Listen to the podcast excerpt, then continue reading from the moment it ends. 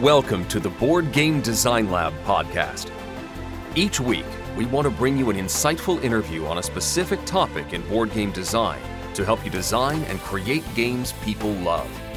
And now, here's your host, Gabe Barrett.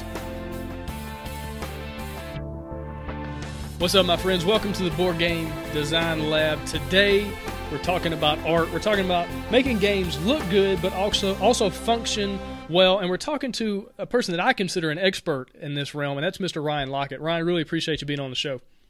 Yeah, happy to be here. So, Ryan, you run Red Raven Games, and it's a very interesting uh, setup you have over there because not only do you design the games, but you also do the art for the games and you publish the games. You are the one stop shop for the entire game process. And so, really glad to have you on the show. I think you offer a lot of insight on how to make a game look good and work really, really well. Um, so man, just really excited to, to hear from you. First of all, tell me just a little bit about the genesis of Red Raven Games, like how that whole thing got started. Like, give me the two or three minute synopsis of you know your company and why it came to be. You know, I've been designing games since I was a kid, and I really wanted to get something published.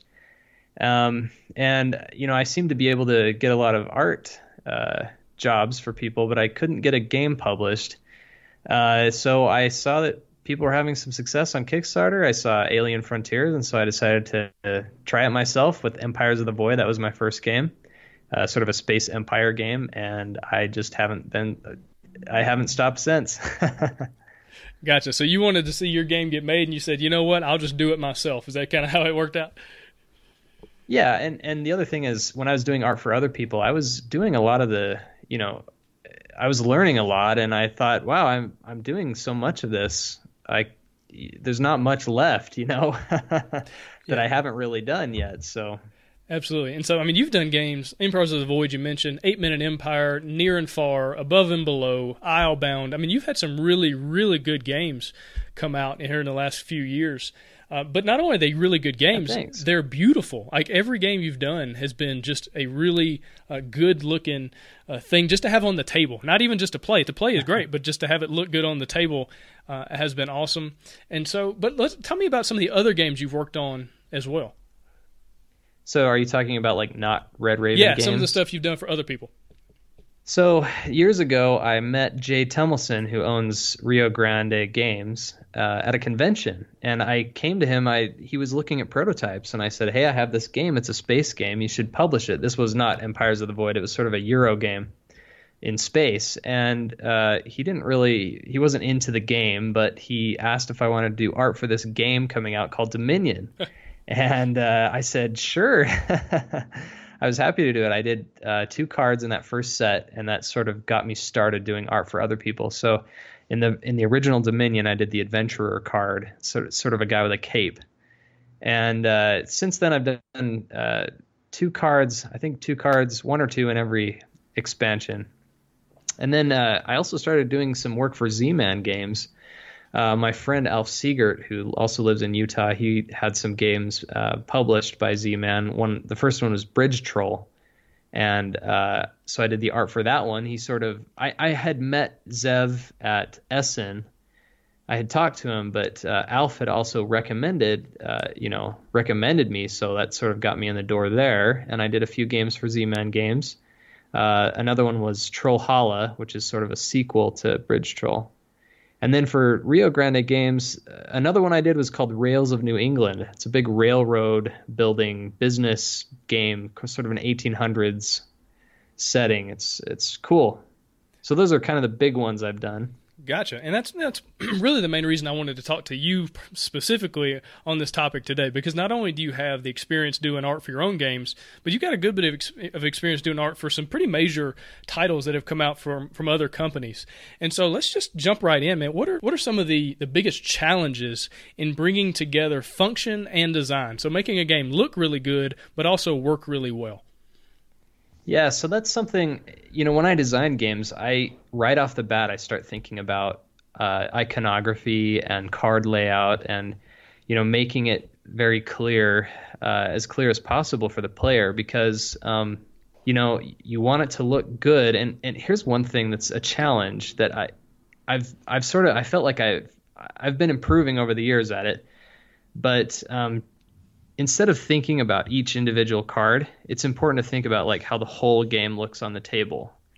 Um, I think in my early days, I was mostly I was so focused on each individual card that you know I didn't think about that whole thing. But now when I go about creating the art for a game, I think right from the get go, I, I try to get make all the components and set them out on a on a table and, and see what it looks like and see if it's clear, if it looks messy, if it looks inviting for someone, if it looks new, you know. If it looks too much like something else, then, you know, that might not catch their attention. Yeah, absolutely. And also, if a game just looks overwhelmingly busy, like there's just too much information, it could be a big turnoff for people. They say, "Well, I don't, I don't feel like learning all those rules." And it, the game might not even have a bunch of rules, but if it looks like it does on the cards or on the board, it could, it could turn people away from it. Yeah, definitely. And you know, I have had um, more or less success uh, in that regard, depending on the game. you know, some games have so much going on; it's hard to hide the complexity. Right. But really, it's it's it's that is a goal. You know, right from the get get go is to sort of if a game is really uh, complex, to try to simplify that uh, as much as you can. You know, to I try to avoid uh, uh, tracks like lots of tracks on a game, for example. I know some of my designs have plenty of tracks on them, but um, generally, I, I, feel like if a player, maybe a, a, casual player, walks by or just a general game player, if, if you see too many tracks, it looks too much like a, a spreadsheet. Um, yeah. That can be definitely a turnoff. Um, and I know some of my games, like City of Iron, has plenty of tracks on it, but I try to avoid it in my newer games. Gotcha. And so you, you mentioned City of Iron, you mentioned uh, issues with cards. What are some of the other specific challenges you've run into in some of the games that you've designed? Things that you know maybe you did the art and, and then you stepped back from it and you said, "Man, this just isn't going to work." So you maybe had to redo some things. What are some specific challenges you've run into? You know, many times I've had to re. Usually, when I work on a game, I have to redesign the cards many times. So I'll start out with what I think will work, and then as we're playing, maybe maybe it's a tableau building game where you you buy lots of cards and maybe one card looks great by itself or two cards looks good but maybe near the end of the game a player has 20 cards down in front of them. And if maybe they're all laid out side by side and it just becomes unwieldy to like gather all the information on all those cards because you have to you have to think okay this card gives me some this bonus this card uh, adds you know adds to my income this card gives me food. You know soon if you have to look uh, through so many cards over and over again, it, it becomes a big mental weight, uh, and it can be very fatiguing. Right. So um, it's better. It's it's always better if you can put icons sort of in the same place, and if cards can sort of stack together. You know, it's it's tough because the artist in me is always fighting with the designer in me. Right. So the artist wants the art to you know show. All the art has to be big, and it has to um, you have to be able to see all of it at the same time. But then the the des- sort of the graphic designer and the game designer says, well, that's going to be really tiring after two hours of looking through that so many times. yeah. And it's also good to be aware that the human brain can only uh, pick up on so many things at one time. So, for instance, if you look on the board, your brain can only tell how many that is up to a certain number before you have to actually count how many it is. And being aware uh, that having a lot of information can be taxing and, and overwhelming to a player. Right, that's true, and you know that's something I just am learning over time. I think one one aspect of doing this, doing art for people and art for my own games, is that uh, I learn something new every time I do a game, and I always feel like there's room to grow. So, yeah, definitely. So, what you know, I'm just going to get your advice on specific. Uh, some a few different specific things. For instance, we were just talking about icons. Do you have any advice on icons and creating icons for games, placement for icons on cards, or anything like that? Yeah, so it's whenever I've designed cards, I always find I have to redesign the card if I put too much in the same area. So let's say a game has um, maybe there's a cost on the card and then an ability that the card does, and then maybe some kind of income increase, and then maybe a requirement that the card has. And if you put all those things uh, like on the bottom of the card, um, it becomes sort of a jumbled mess. Mm. So as a as a rule of thumb, I like to put cost uh, in a corner, maybe like the top left corner of the card, and uh, you know that's a very common place to put um, like the cost to buy a card and then maybe near the bottom you put other information but if it's all jumbled together i remember in, especially in early uh, city of iron card designs i would try to cram a lot of the information sort of in the bottom of uh, sort of a bottom box area and it just didn't look uh, it was it was too much there was too much information in such a small area yeah and i think you bring up a good point in using common expectations that players have. So, for instance, if if most games put a certain icon in a certain place, using that to your advantage as opposed to trying to be too clever or trying to do something way out of the box because it can be confusing. Have you run into that kind of thing? Yeah, I mean, it's funny because it's tempting to do something like, "Oh, this is cool. This hasn't been done before," but sometimes that's a bad idea. Right. you know, new for the sake of new isn't always better. Uh, so yeah, I mean, relying on I know that you know in, in storytelling people rely a lot on tropes and that can be a weakness but it can also be a strength you know it can help tell a story. And I think there are game design tropes that uh, are not it's not bad to lean on those yeah, definitely. And and talk to like even colors. And and maybe you've kind of noticed this in in some of the art you've done. You know, using red for certain things, using green for certain things, blue, all that. Have you have you kind of noticed you use certain colors for certain things just because that's the normal expectation? Yeah, that's true. I mean, green usually means good or you get something. Red is like a negative thing, like mm-hmm. a payment. Um, occasionally, I do like to break those little rules. Um, like for example, in in uh, above and below, uh, I made the coins square, mm-hmm. and uh, I've had people. Some people have complained about that. Now I did that for creativity. You know, I wanted it. I did it for sort of to as a world building thing. I, these people use square coins. You know, right. But um, there's been a little pushback on that. What about advice for like logos? Because I, I, assume you do all the logos and everything uh, for your games as well. So, um, what kind of advice would you give somebody who's trying to come up with a good logo for a game? They're trying to maybe create a brand, you know, something that can maybe uh, come out with expansions or other things that they want people to recognize. Any advice for the logo? Yeah, so the logo, um, it's it's always better to have, in my opinion, a simpler logo. I've seen some games that uh, maybe have a more intricate logo you know, this is maybe a personal preference thing, but it seems like you'll you'll see that there's a there's definitely a strength if you can see if you can tell what that logo is, if you can recognize it from a from far away, uh, maybe without even reading it, you just know the combination of colors and the combination of shapes. I mean, that's really the important thing. Mm-hmm. That stands out and, and that you can remember. I mean, that's really important. I mean, that goes to the, the iconography as well. If if you have the iconography in your game and you're trying to to put a symbol in there that represents something, it should be you know it's it's it's not always easy to make a symbol for every um, every action that someone would take. Um, and I think some games uh, go a little too far with the iconography when when it makes the game you know even more hard to learn. Yeah. Uh, that can be a detriment to the game because here's the truth of it. People these days aren't playing games hundreds of times. They're playing you know that first time has to be an enjoyable experience. Absolutely. So i mean that's definitely good uh, advice for a designer from a design standpoint making sure that the, mechanisms and that, that the game is enjoyable that first time but it's part of that is the iconography. If someone has to be looking in the rule book the whole time for that first game, that's going to be a negative experience for someone. I, I, don't know if you've had that experience, uh, maybe playing a game. Yeah, well, I mean, there's certain games that just have so many icons, you know, and so like the card is just full of all these different icons, and and and not every icon is easy to recognize. Like it doesn't necessarily. Uh, makes sense what it stands for sometimes. And so you're constantly having to go in the rule book and, and try to remember and, and all those different things. And all that does is slow the game down and make it less enjoyable. It might be a great game, but you're not going to necessarily know that in the first time or two you play it because you're you're bogged down so much by the icons and, and figuring it out.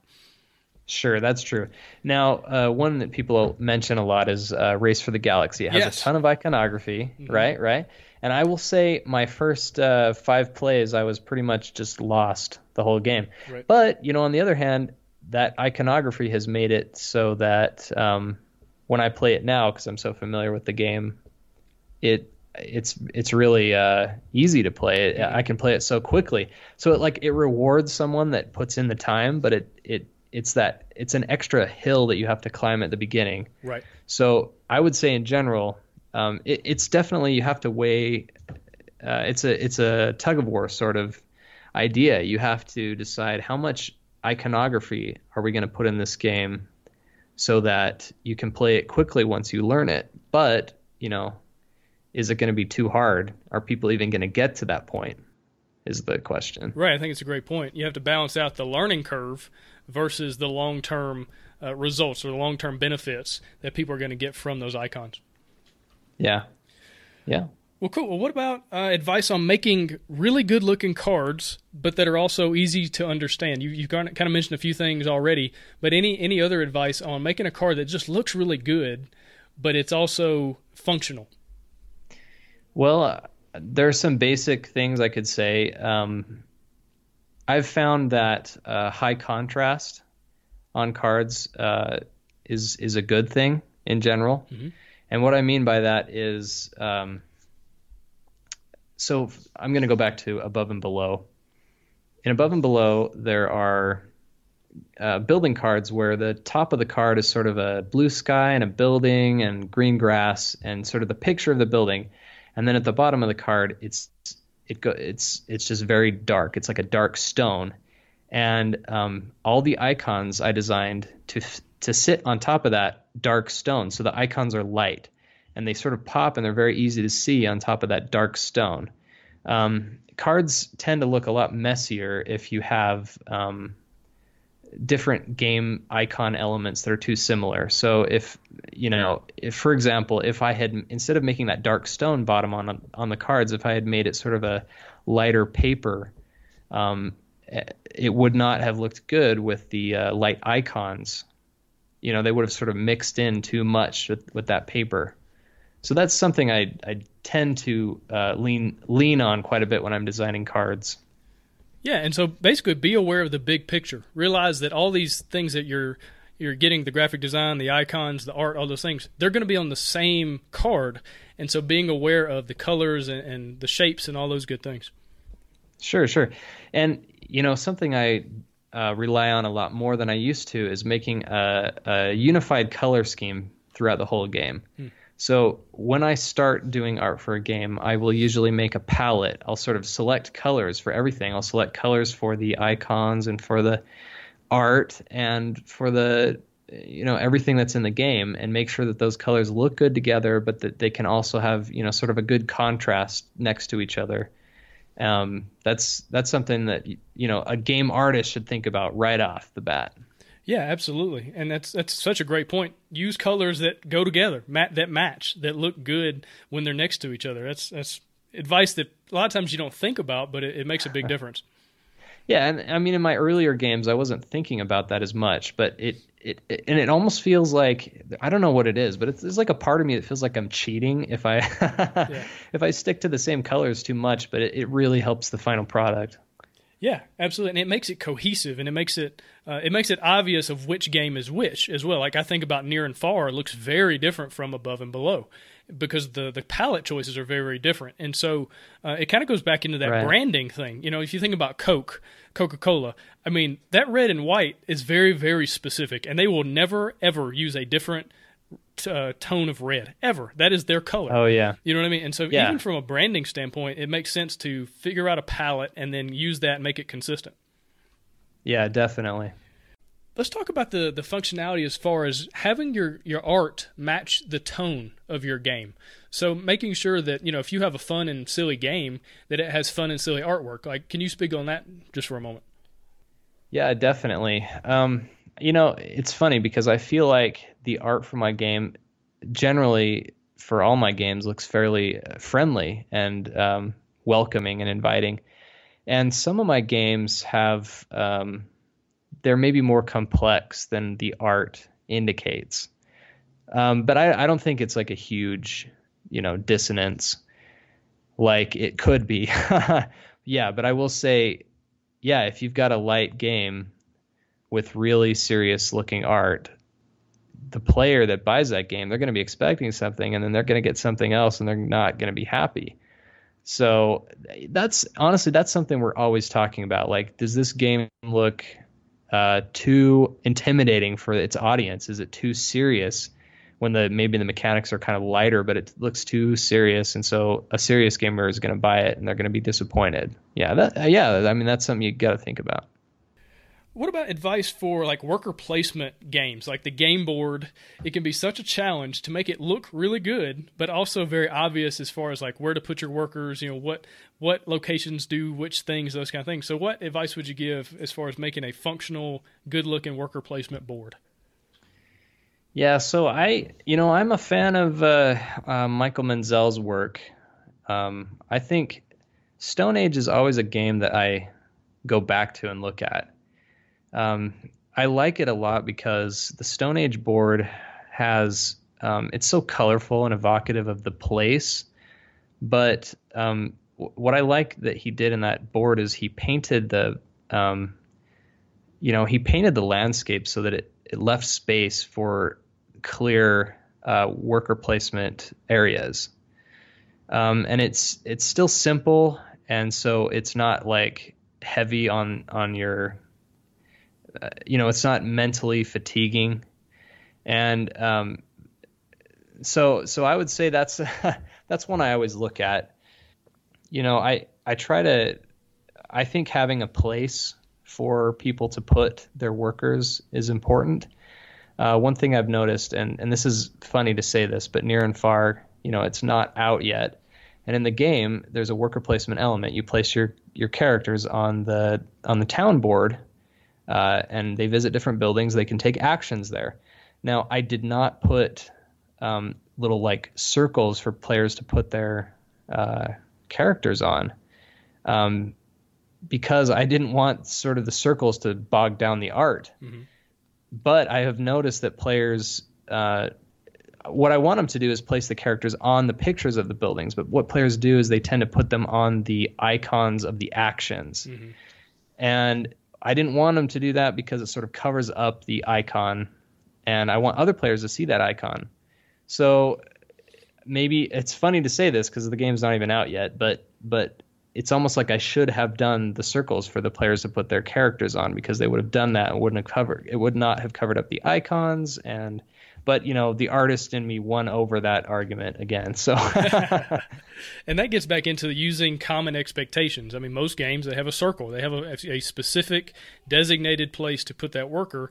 And so if a game doesn't have it it confuses some people.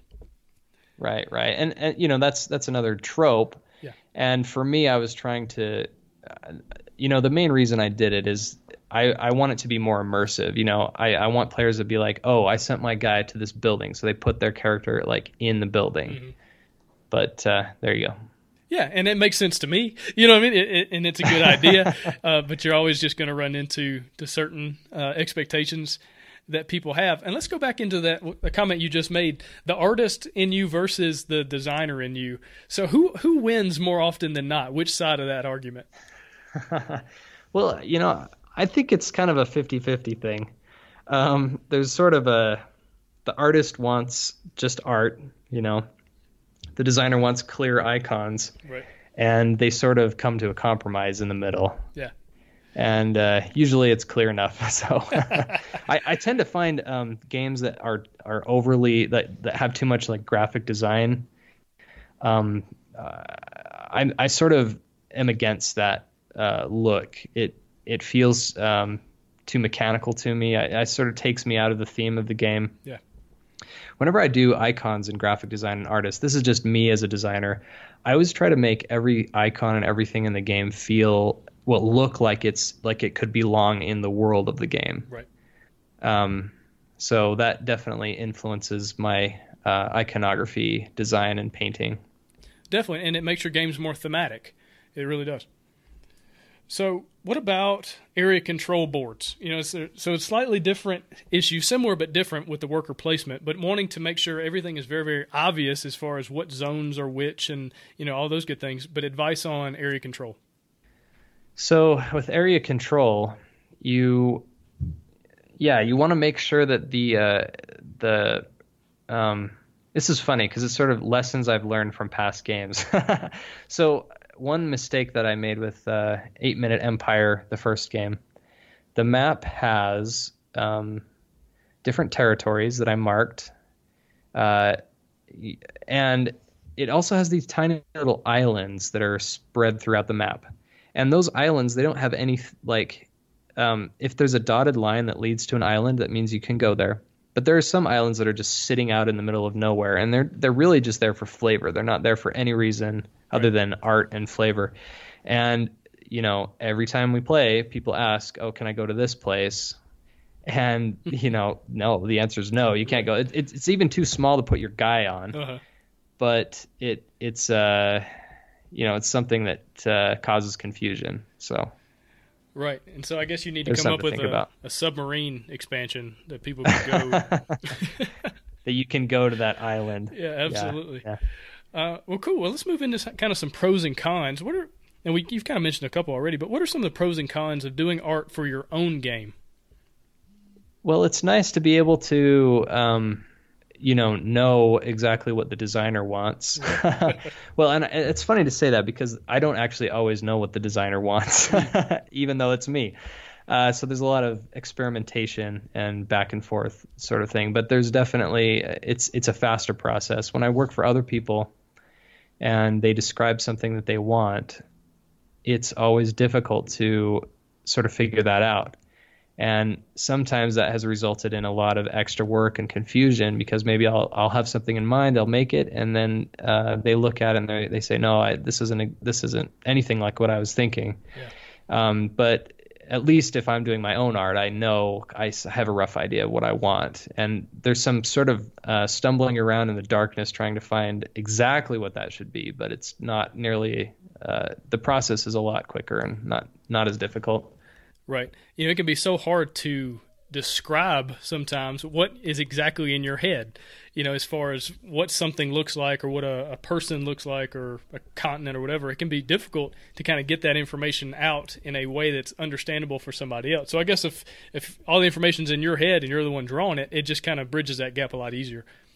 Yeah, yeah. I mean, I would recommend all designers to do art for their own game, but I know that uh, that's not always possible. yeah, yeah, that uh, that would end. We would end up with a lot of really ugly games if that was the case. I know for me personally, that would definitely be the case. What are some things that uh, that just didn't work? Like you're, you're working on your own game, you're working the, on the art, you've got the idea in your head, but it just did not work. Like you just couldn't make it make it work. Well, you know, I have a closet full of uh, things that didn't work. uh, lots of designs that that that uh, I had to scrap or didn't quite uh, pan out. Uh, specifically with um, graphic design, you know, uh, I could talk about near and far. I was doing, I painted a few of the maps. Actually, I painted maybe four or five, I think five of the maps, and in the middle of development, I decided to uh, start over, completely over, hmm. and it was that was difficult because I'd spent you know weeks painting these things. Yeah. Um, and the reason I started over is that I got to the point where some of the maps just weren't clear enough, and um, I felt like the graphic design that I had made for that first map it worked well enough on the first map, but maybe on some of the later maps I wanted to explore new uh, uh, geographic areas, and they they just didn't look good with that graphic design. It was too messy, and so I had to start over in that case. Yeah, that could be a little frustrating, right?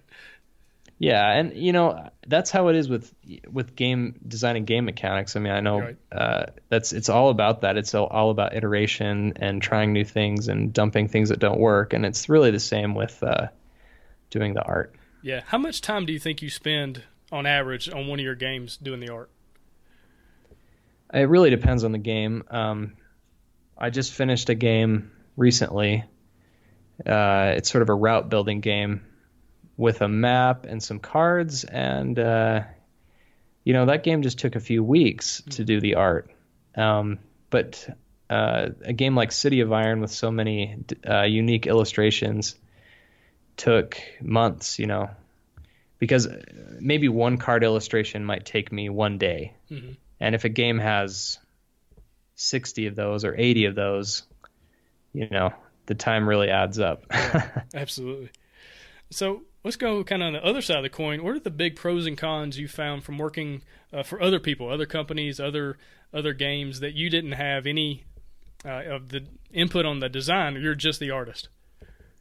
It's fun to work with somebody else uh, in in some ways because I think collaboration can be a exciting process. Uh, it's fun when when two people have ideas that they can throw at something. On the other hand, um, you know, like I mentioned before, it's it's hard to know exactly maybe what the designer has in mind, and so there could be a lot of extra work that I normally could avoid um, if I was just doing my own game. But because it's some it's another person's design, it's like I've got to sort of figure out what they need, and that could mean a lot of extra uh, changes. um, and I would also say, you know, it's it's really hard to nail down how long a project's going to take. I really like doing my own stuff because I have more flexibility uh, to redesign something. Like if I had been painting those maps for somebody else for near and far, I don't think I would have had the luxury to redesign them to start over because once I'd spent that time that you know that's money that I have to be thinking about and they're not going to be they're probably not going to be willing to pay me to redo everything. right. So that's uh, that's a big part of it. Absolutely. So, kind of changing gears a little bit, what advice would you give, you know, as an artist, what advice would you give to somebody who's looking to maybe they're doing a Kickstarter campaign, maybe they're, you know, maybe they're a publisher trying to uh, solicit art for a game. What advice would you give them on hiring an artist? Like, what do they need to ask? Like, what questions they need to ask? What do they need to look for? Well, they should have a very clear idea of um, the amount of uh, illustrations that are needed in the game. The other thing to think about is players often, or I mean, game designers, you usually think that there's only one person involved in doing the art, but the truth is it's better if there are two. Um, if you've got a uh, an illustrator and a graphic designer, because the the two jobs are pretty different, and and at the end of the day, you want a graphic designer that has that knows what they're doing. Um, there could be a lot of sort of expensive mistakes that could happen if you have a graphic designer that um, doesn't know. Maybe they don't know how to uh, lay out the files for the printer, or they have no experience with InDesign or Illustrator. So that's a big part of it. And then for the art, I would say um, these days it, you have to invest in in a good artist.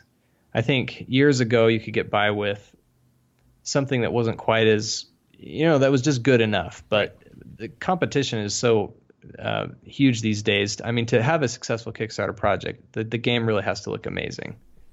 Yeah, So- absolutely. People are going to definitely judge the book by the cover. They're going to look at the art and, and and say yes or no just based on it. A lot of times. Oh yeah, definitely. That there's there's a lot of the judging the book by the cover. I mean, it's it's a lot. Uh, you know, you talk about that with like uh, books of the bookstore, but it's really important uh, with games. Yeah, I mean, I know, I know personally. Like when I look at a Kickstarter, and I'm deciding if I'm going to, it's not even deciding if I'm gonna back it. It's deciding if I'm even going to look in depth at the game. The first thing I do is I look at the components laid out on the table. The first I look for a picture of what the cards and the board and all the, what it all looks like. And then I decide, okay, do I really want to spend the time to watch the how to play video, to watch the different things that are on that page? Like I, I personally, I judge the mess out of a game right off the bat. And if it doesn't look really well done, if it doesn't look like somebody has taken the time and, and done it the right way, then I'm not going to back it. That's just kind of how I feel. Yeah, and I think most gamers, the first thing they want to see is just that game laid out on the table. They want to see what all the cards look like set up and all the components and and you you know it's it's funny because you can tell a certain amount just by that one Yeah, picture, right? absolutely. Yeah, like if I see a game that the that has a main board and the main board is charts and tracks, I don't want to play it. Like I just I don't care. I, I don't feel like it's going to be a as, as thematic of a game as I want to play. I love theme for games, and so if, if a board is just numbers and and charts and graphs or you know whatever.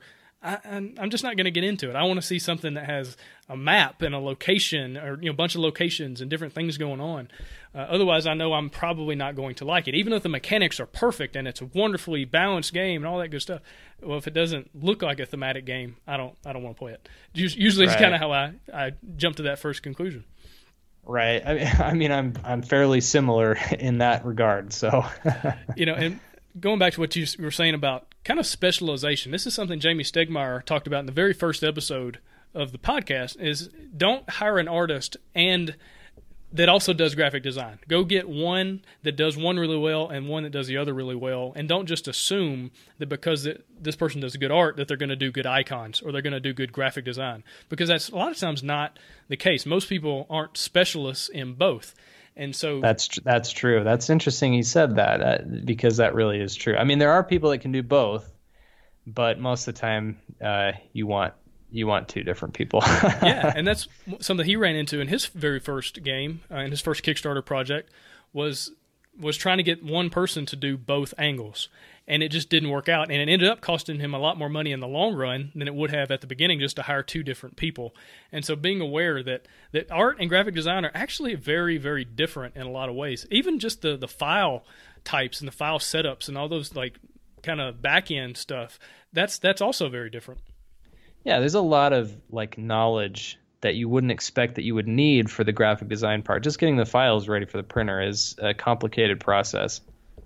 Yeah, absolutely. And so being aware of that. Um, let's go into some do's and don'ts on, on, working with an artist. Like, for instance, do pay them. Like, one thing that bothers me so much is when someone says, "Oh, it'll be good for your portfolio," or "You'll get a lot of exposure," or you know, like, no, pay that person. Yeah, that's pay them that's what they're bad. worth. yeah, it's absolutely garbage. Quit trying to do stuff for free. Like, if you believe in your game, then put the money into it to get something that looks good. You know, even if it's just a few things for a Kickstarter campaign, just a few pieces of art. Pay people what they're what they're worth. And so, yeah. let's go into some more do's and don'ts from that artist uh, standpoint. So let me see if I can think of a few things. I mean, that's definitely true. You want to, uh, if you are a creative person, or you know, if you're if someone's hiring you to do a freelance job, if they say, oh, you know, you can, we'll pay you an exposure, right. that's just definitely a bad, a bad deal. Yeah. Um, some other things to avoid, you know, again, uh, probably don't try to do it yourself. Mm. Uh, you know, I I did that, but um, there were a lot of mistakes and things that uh, I had to uh, things I had to learn uh, along the path. Um, but it, you know, it, it really doesn't hurt to teach yourself um, some some basic software skills. Uh, learning the basics of Photoshop, learning the basics of Illustrator, all that information is online, and you can learn it in, you know, a few hours, mm-hmm. and it can it can do a lot for you. But in the at the end of the day, yeah, I get somebody to do it for, to do the final uh, graphic design for you. Um, other things to avoid: uh, if let's say you're starting out, you know, you're making your first game, don't make a game with tons of illustrations. Mm-hmm. You know, something to think about is try to figure out how to reuse art in in as many ways as you can. Like somebody's going to be uh, spending a lot of time painting that cover. Is there another place you could use the cover image? Could you use it on like a, the back of a card or you know a player board or something else? Um, that's totally acceptable. Uh, and it will save money and it will save time. Uh, it's a, it's a good thing uh, a couple of another do we talked about before is uh, make sure that the color scheme of the game is coherent and um, that the components look good next to each other. Um, I will say this: uh, try to avoid too many of the same type of component. So if let's say the game is just tons, just has a ton and ton of uh, punched cardboard pieces. Uh, if you have too many of those, it can become unwieldy. To uh, do you know what I'm saying? Yeah. Uh, something I've learned is it's having a 3D sort of a 3D texture of the game is is a good thing. So let's say you've got a board and you have the choice of having some uh, you know cardboard pieces on the board. Ask yourself, can some of these be meeples? And maybe you don't like meeples because they're not uh, detailed enough, but um, just having a 3D piece in there makes the game uh, easier to use, just from a user standpoint. Right. I think another thing to be aware of is, you know, think about games that have hundreds of little tokens. Well, you have to spend a certain amount of time at the beginning of the game separating those out, you know, and, and putting them in little different piles so you know where everything is. And so being aware of what kind of art uh, impact, what kind of impact the art and the design is going to have on uh, setup time and takedown time and those kind of things as well. Oh yeah, totally. Something I try to avoid is um, making players, and yes, I have not avoided it on uh, many of my games. but uh, if at the if if a player is setting up the game, they they take out the cards. Do they have to go through those cards and take out a certain number of them, depending on the player count? That's uh, that's another wall, you know, that's going to be in, get in the way of playing the game. Right. Um, I'm thinking about uh, oh, you know, having cards that are different sizes is not a bad idea. You know, you have one size one size of card is a certain thing, and maybe you have like a mini card for something else. Then it's easier for players to see the two differences, and they can separate them easily. And and uh, setup is more. Uh, it's just a, a, cleaner experience. Exactly. What about uh, some of the do's and don'ts as far as approaching an artist? So let's say I, I have hired an artist to do art for my game, and I'm I need to approach them about changes, and I want certain things to be done differently, or art to be changed, or maybe redone. What's the best way to approach that uh, with an artist? Well, I think uh, you should be very clear right off the bat um, about what you're expecting out of the artist and what the artist is expecting from you. Mm. So maybe the artist gives you a quote you should ask for a quote um, to do the art for the game, but you should also specify how many times they're willing to alter something. So maybe the the artist um, has a, a, a limit of two times that they're willing to alter a piece of art or a piece of design that that's in the game. Right. Um, that's going to make the artist happier, and that's going to make you happier, I think, because um, the artist, what's going to happen is maybe you just have a lot of changes in mind. If the artist uh, doesn't know what to expect, they might get resentful. Mm-hmm. Um, so they should know that they're they're that there are going to be some changes and that you're going to need to be able to tell you know make those changes. So that should sort of be included in the quote.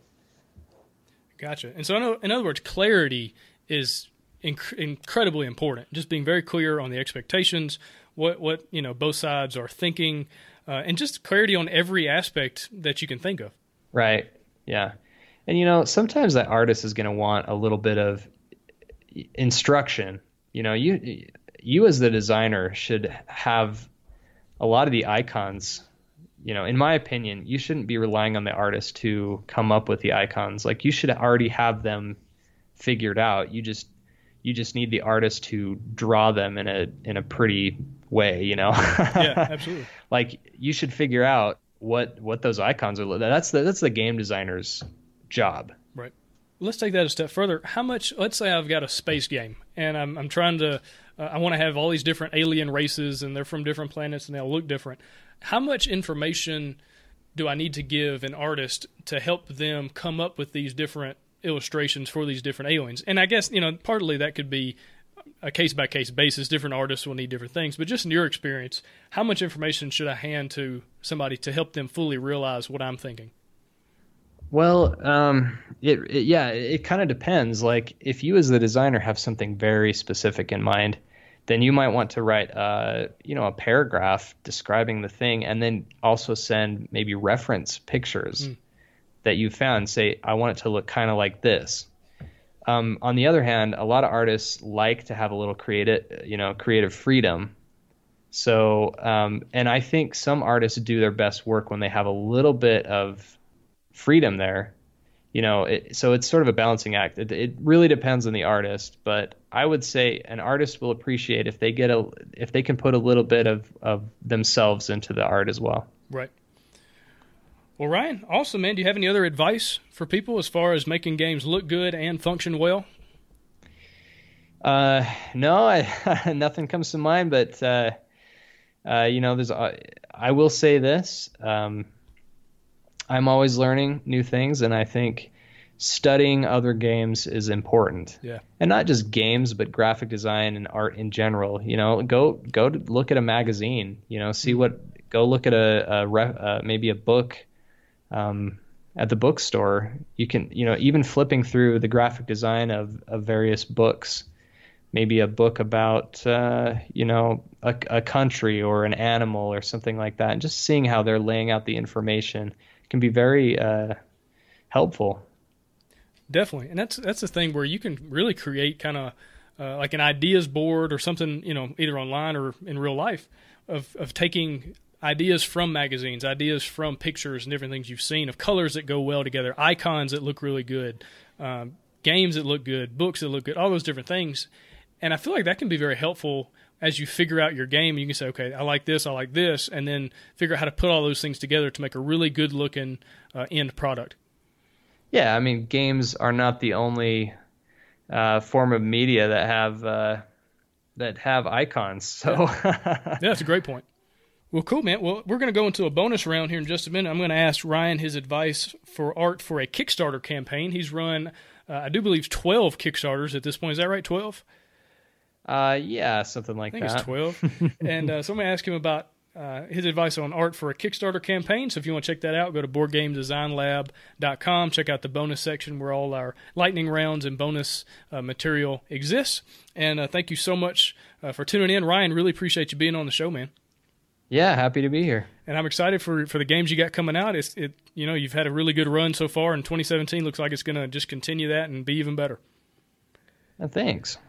Well, cool. Well, I appreciate your time, and I will uh, check you out in the bonus round. Okay, sounds good. See you. Thanks for listening. Find all sorts of game design resources, bonus material, and chances to win free games at BoardGameDesignLab.com. And until next time, keep designing keep playtesting, and keep creating great games. Did I mention keep playtesting?